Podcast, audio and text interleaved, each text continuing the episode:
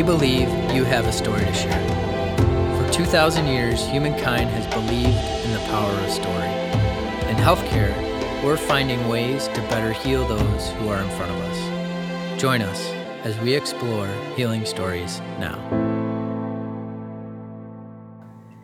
Well, I want to welcome everyone to another edition of Healing Stories, and it's a great honor and it's a blessing and it's a privilege to be with Aghogho Edevbie, who for me is someone I have known for a long time and who is someone who has always inspired me. And um, as we do on every uh, show, we ask the person a simple question to begin, and that is, Aghogho, could you tell us who you are? Ooh, who am I? I think I am a person of faith, number one. Uh, faith, I think, is the foundation of everything. Uh, and then I would say I'm very competitive. Uh, I'm a very faithful, competitive, political person who wants to serve people. I think if that, if I could link all those together, that would be my answer. Well, that was one of the most succinct answers. It's clear that you have a gift in politics Aghogho. and and one of the things that we're going to talk about today is just how you link all those those pieces. Uh, let's start with the first one in terms of faith. Uh, so much of our world right now is trying to make sense of uh, how things are going, uh, what will be in the future. And you're a, a, man of charisma and a man who is in the political the man a political world. And we've not had a politician on the podcast before and this gives us an opportunity to kind of explore that how do you yeah. let, us go right there how do you deal with faith in a political world Aghogho i think we had that conversation when uh, and maybe you could talk a little bit about that when we first started talking about that. Yeah so I, we had a really profound conversation back in 2004 and before that uh, i wasn't sure whether you liked me because i, I think I, I goofed off or I wasn't serious in your class. And i was like oh man it's terrible. It's totally not serious. Doesn't like i just you're very serious he was always you were always very serious. Huh. Like you had a very serious, like discerning presence about you. Huh. Uh, and but we had this conversation over checks. We were copying checks for the walkathon. Uh, and it was an election time, which is always a profoundly interesting time for me as someone who's interested in politics. Uh, and just started talking about faith and politics and weaving these two uh, fields together. And I think within that, faith for me is about looking out for one another, looking out for people, uh, the least of these, uh, and making sure that there's social justice in our society um, because you have to be Christ like. I mean, God gave up his life, Jesus gave up his life for us. Uh, and what lengths are we willing to go to uh, to ensure that there's justice in this world for everyone. And my connection to politics is that I think ultimately, given how our society is structured, you know, we've all consented to this governmental structure that we're in. And ultimately, you want uh, your government uh, to respond and to represent your values and to look out for the least of these. And I also just have a lot of interest in politics just from a general sense. But when you combine those two senses of, hey, faith wise, we've got to look up for everybody, and politics is where you turn that value into action, uh, it just makes sense uh, to be in both fields. First of all, let me say I always liked you because you always had the best questions. And if you're a teacher, you want someone who's engaged in the questions. And what you've done with this aspect of an answer on faith is you've opened it right away to those on the margins and, uh, and how that informs you. And is there something in your own life or story that led you to that? Is there a place or, or a person who kind of helped you to notice that this is really where you can find your faith is being with those on the margins? Well, I, I think my influenced uh, by my parents uh, and their story. Uh, so my dad, in I think 1971, Uh, and he came to this country because he wanted an education so they could see his dreams. But it was really tough for him. He didn't have a lot of money. He was working multiple jobs, unsafe jobs. He ultimately lost one of his fingers hmm. uh, in a workplace accident, raising money so that he could go to school. Uh, my mom uh, came to this country in uh, mid 80s and spent her first couple of months sleeping on the floor of her cousin's apartment. And I think when I think of them and all the sacrifices that they had to make to give me the life that I've had, and we're still an extremely fortunate family, of course. Um, but you, I think you understand in, in listening to those stories and understanding what grows from it is if you have, if you give people who are in the margins of society a chance to fulfill their potential, so many more things can come out of it. And if you're just taking care of those who are already doing well, there's this untapped potential that we're just ignoring that I think God, I always think of like the parable, um, this one parable where uh, the master gives the seed to like three different of the servants and says, go out and do something. And someone has, you know, invested it and grown it in different ways, and one guy just hit it. And I think as society, we have to invest in others and, and ensure that we're all uh, growing to our potential. It's so powerful to know that the people who go forward can give us our inspiration, like your mom and dad, and mm-hmm. and the costs of that, the costs of of providing, of trying to follow your way. This is this is our moment right now, isn't it? Um, yeah. This kind of sense of the unknown in front of us uh, how do you respond to your constituents, people within the neighborhoods that you're uh, within, when they're just saying, "I don't know what to do anymore"? Uh, I, I mean, my fingers cut. I'm sleeping on uh, on on floors that aren't my own. How does how does someone like that get up every morning and, and go through the door and, and find some meaning and, and find some hope? How do you tell them that go go? Yeah, well, that's that's so tough um, it is so tough because I actually have a friend that um, I was talking to about that very issue of you know some people are just in, in really difficult places in life and it's per, it's profound and it's prolonged. And how do you motivate someone to, to keep going? Um, and I, I, don't know exactly uh, how to answer that. Um, but I do know that I think it's on all of us to give those people hope.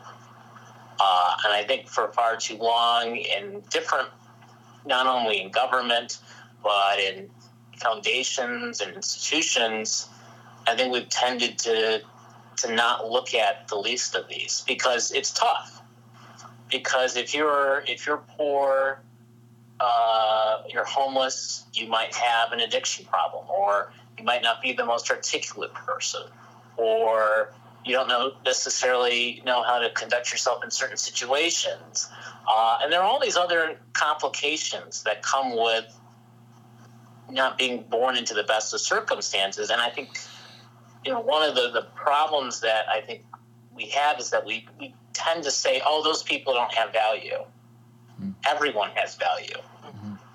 And I think it's on all of us to recognize the value in people and say, hey, I will reach my hand out and lift you up with me. Mm. And if that can be done, I think people can get through those circumstances because there is hope. And that is what we all have to do is provide people hope that eventually it will get better. Mm-hmm. I love that image of the hand coming in and lifting you. Yeah. In your own healing story, are there people who took you and kind of lifted you uh, brought you brought you in that way? I mean, it would seem that you walk a path where you have a lot of people who kind of reach in and lift you up Aghogho. Yeah, I would say, you know, obviously my parents number one. Um, I, I think I did not realize probably until I was well into my twenties how much of a privilege it, I, have had it in life to have not only my parents but mentors um, the, the parents of other of friends of mine who've all believed in me. Like I've always had somebody who believed in me and believed in my mm. potential. And that is such a I think that's the most critical thing is to have somebody in your life who believes in you. Um, and and along the way I've had mentors who have given me opportunities that I would have never had, uh, who have pointed me in the right direction. Um, and just, I, I remember uh, a good friend of mine, Amanda Stitt, who at the time, I was in my first year of college and I was involved with the college Democrats. I was not sure what I was doing. Um, but there was a uh, there was a photo shoot with then Jennifer Granholm, then Governor Jennifer Granholm, and I just signed up out of curiosity and I did it. And Amanda Stitt gave me her card, and I remember talking to um, Ramya Raghavan and uh, Libby Benton, and they said you really have to do an internship this summer somewhere in politics. And I didn't I didn't know anybody in politics except Amanda Stitt. And so I, I, had I had her card. I emailed her and I said, "Hey, could you give me some advice on some internships?" And she said, "Sure. Uh, why don't you come to Lansing and interview with our campaign?" And I, I got there, and the first person I met was Walt Herzig. Walt Herzig is a fellow UD High alum. And just so happened to mention it within like the first couple of minutes of our, our meeting. He's like, "It's going to be great to to meet with to work with you this summer." And that like that made the interview so much easier because I knew I was in. Got it. Yeah. Now, of course, like I have learned in politics that nobody, anybody who's interested, rarely gets turned away. But for an 18 year old kid to have that, like, oh, like people believe in me, uh, I've gotten this path, you know, I really felt lifted up, and that encouraged me to really blossom uh, on my path.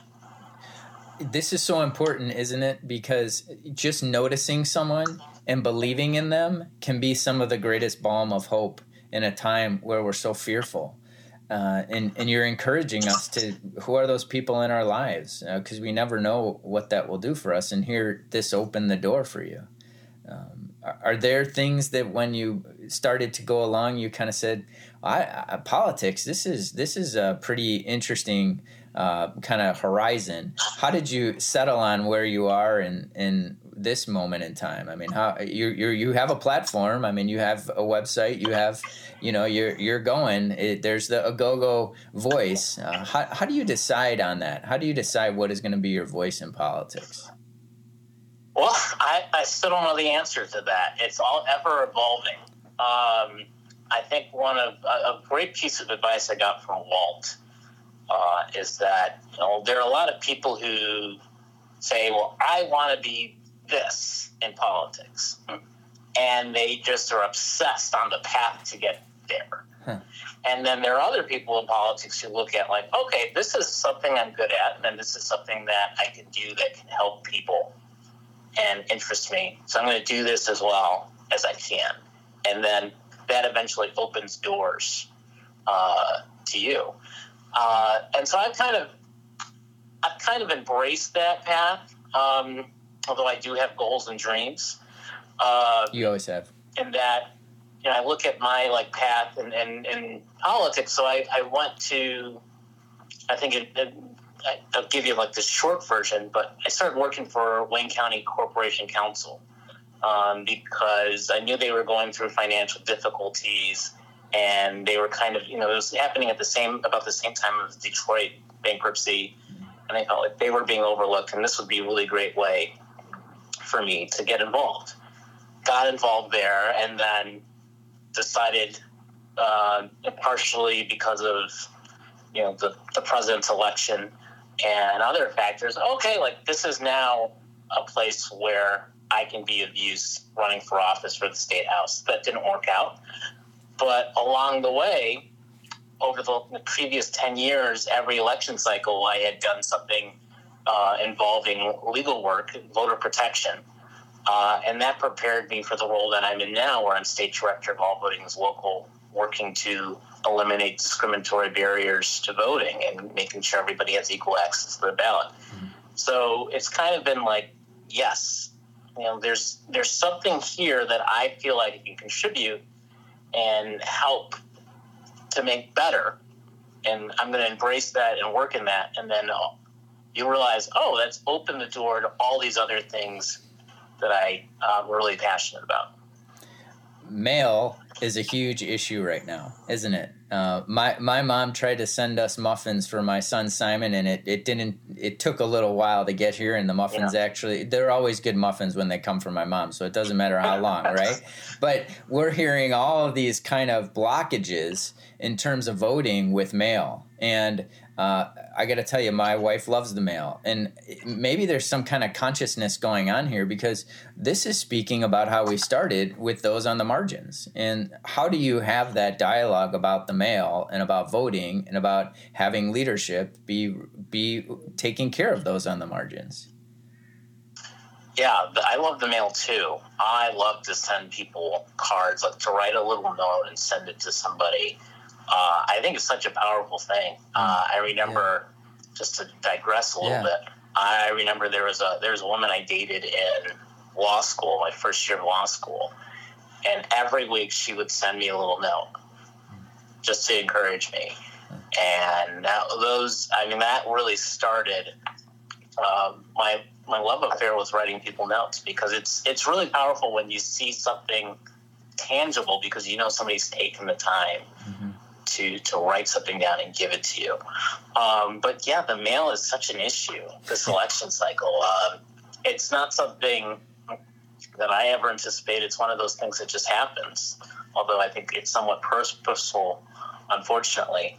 Um, but I think for us, what we're kind of looking at is encouraging people to mail their applications in early. Uh, and really educate people on how they can get involved in the process and also provide them with alternatives. Uh, there's a great um, resource, the U.S. Election Assistance Commission, and they recommend that there be one drop box for every 20,000 voters so that it's accessible to anybody with, with means or not with means to return their ballots. And it's been it's been successful where it's been really uh, well implemented, and that's kind of one of the things we're pushing for right now and trying to show leadership in a different way. So you've got to adapt sometimes.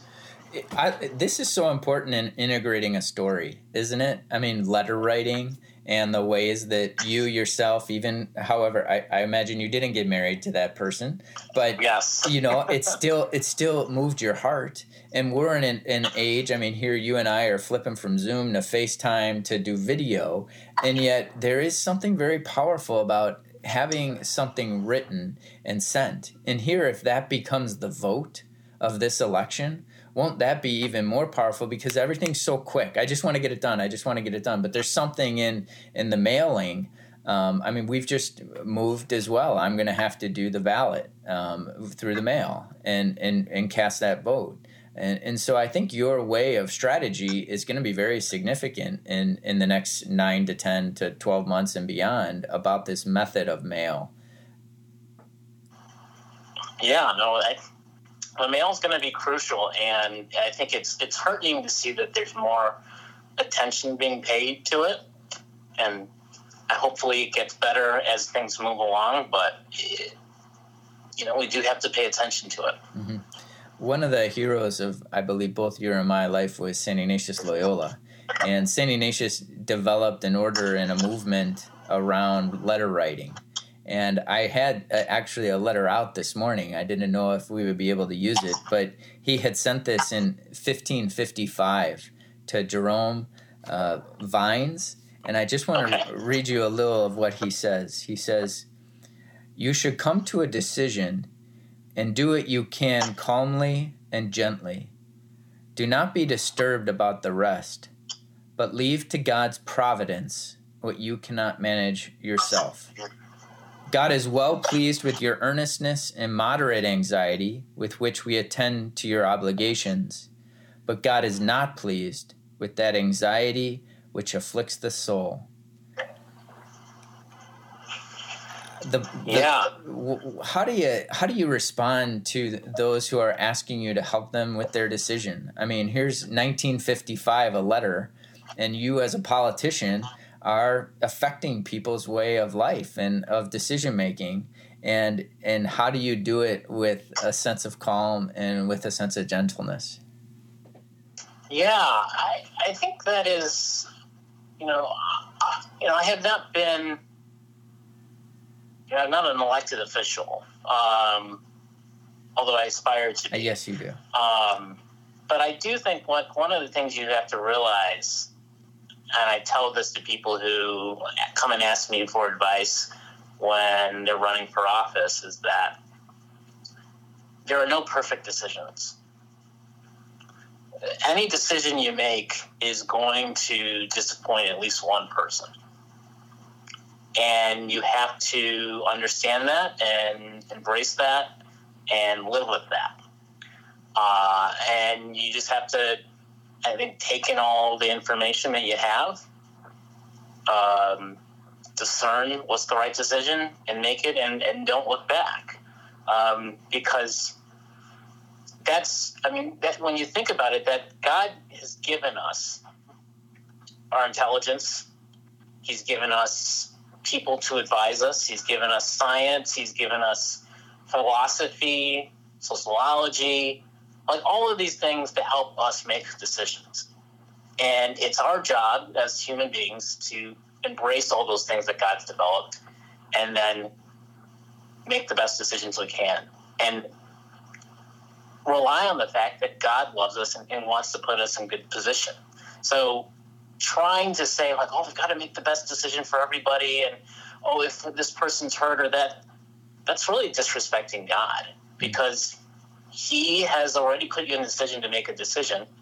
He's already put you in a position to make a decision, and you've got to trust that that decision that you discern through a discernment process is the best one and the one that he wanted. It's beautiful, Gogo. You you place it back on that sense of ego, uh, and and the whole way of thinking it's not all on me, right? Yeah. Uh, it, if you if you are it's all on you, then the ego is is giving you the decision. If it's on God, then God is in the decision.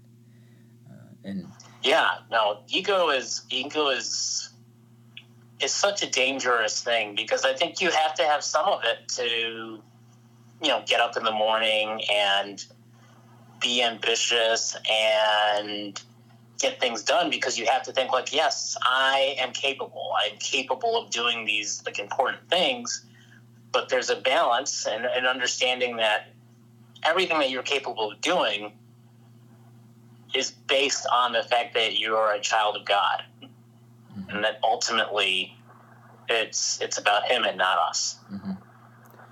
And I was struck by that when we were together at UD High in Detroit and trying to understand what child of God meant from a very uh, diverse uh, group of people. I, I couldn't have wanted to uh, be a part of a, a high school that was more uh, engaging in the different pockets of where people were at. And has that influenced you? I imagine it has, um, just in terms of your own politics of, of being educated in, in a high school that people were from various different backgrounds. Um, and then in the city of Detroit, how that has always been a place where people have tried to come together with race, with, with religion. I think of even the Muslim community in different pockets. I mean, how do you bring this together? So, two questions How is education uh, affected you in that kind of a climate? But then also, uh, what's your method of, of a common ground of bringing people together? What was the second part of that? You broke up a little bit. What's your method of bringing people together, of developing a common ground? Okay. Yeah, I would say that under the first part of it, yeah, it's really interesting. I, I so I went to St. Valentine in Redford, and I would say of all the guys I went to uh, middle school, elementary school, grade school with, uh, that went on to Catholic education in high school, the vast, vast, vast majority of them went to CC, Catholic Central. And this is not to bash yeah. on Redford, Wixom, Detroit, Catholic Central. you need those votes to go. but there was a there's a difference there um, in that U of D was based in Detroit, and I thought it was really important to have an education in Detroit and to be around people of different economic statuses, different racial backgrounds, and also to have that service aspect. I think one of the most powerful things that I got to experience at UD uh, was senior year when we had the, the service. I think it was every Wednesday. You go and you serve somewhere. And I, I served at the Capuchin Soup Kitchen, where we'd serve, uh, serve the homeless. And I actually went back there when I was running for office. They happened to have some type of gathering. Um, and it was weird because I had knocked on somebody's door, had a really great conversation with him, and he said, "Hey, we have we're having a meeting at the, the Capuchin Soup Kitchen uh, two days from now. Are you interested? You know where that is?" I was like, "Yeah, I do know where that is." and I went back there and I noticed some of the people I'd worked with, and it was really great to connect with them but it, that teaches you a lot of humility uh, and understanding that everybody has value no matter where they come from and they have um, that there's something that they can contribute to the overall conversation and the overall things that we do. Uh, and so to answer your second part i think when you're trying to bring people together it is important to try and get to know them before you try and get to know before you try and get something from them or ask them to do something. Because uh, everybody has their triggers. And some people want to be uh, managed in one way and other people want to be managed in another way and if you don't respect that people pull back or they disengage and that is i think that's the toughest part because sometimes it's not always especially in politics, people have their guards up uh, and they're not really open. But in getting to know and understanding that there's value in everybody, at the very least, you can get go through a process of where everybody feels like they've been heard.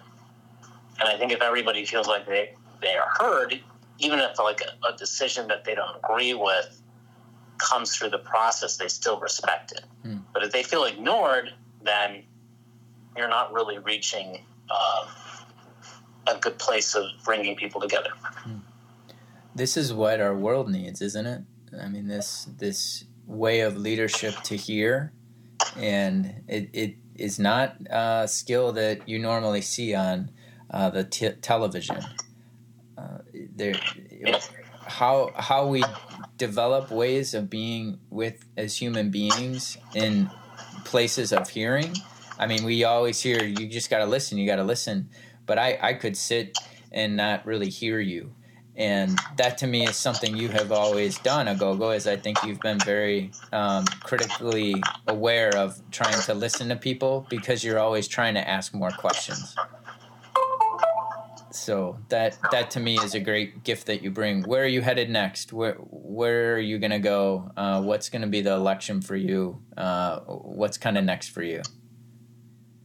Well, that's a that's a very interesting question. Uh, I don't know. Uh, I you know, this job that I'm in is a, a really nice one. Uh, we're getting to really profoundly affect this election that's coming up and making sure that everybody has the right uh, to voice uh, through the ballot box, regardless of their partisan persuasion. And that's really exciting. And you know, I I could see myself doing it for a lot longer than this election cycle and that opportunity is there. I could see myself maybe going back in the government or running for office again. Um, I think it just so happens uh, that I've got to discern and, and, figure out what's what's right. But um, hope. I think the common thing is that at the end of the day, I want to be serving people in some way in this political field. It's wonderful. And Aghogho, I'm so grateful that you took the time with uh, the podcast today. If people wanted to go to the website or learn more about how they could uh, really get out the vote in terms of the mail, uh, how would they go and do that? Yeah, well, I think our website, uh, allvotingislocal.org, is a pretty good website uh, to find out more about voting and how you can get involved. Uh, I think if you live in Michigan uh, and you just want to learn about the mechanics, go to michigan.gov slash vote and you can find a lot there. Uh, and if you don't live in Michigan, just Google who your local clerk is, uh, your county or your municipal clerk, and find out the tools that you need. And make sure you uh, exercise your right to vote. It's very important. Well, that's our healing story. And Aghogho, you're writing the letters for us uh, as we begin to come back in to have a voice for those, especially on the margins. So thanks for that, Aghogho. Yeah. Time heals all wounds. Join us for our next episode of Healing Stories.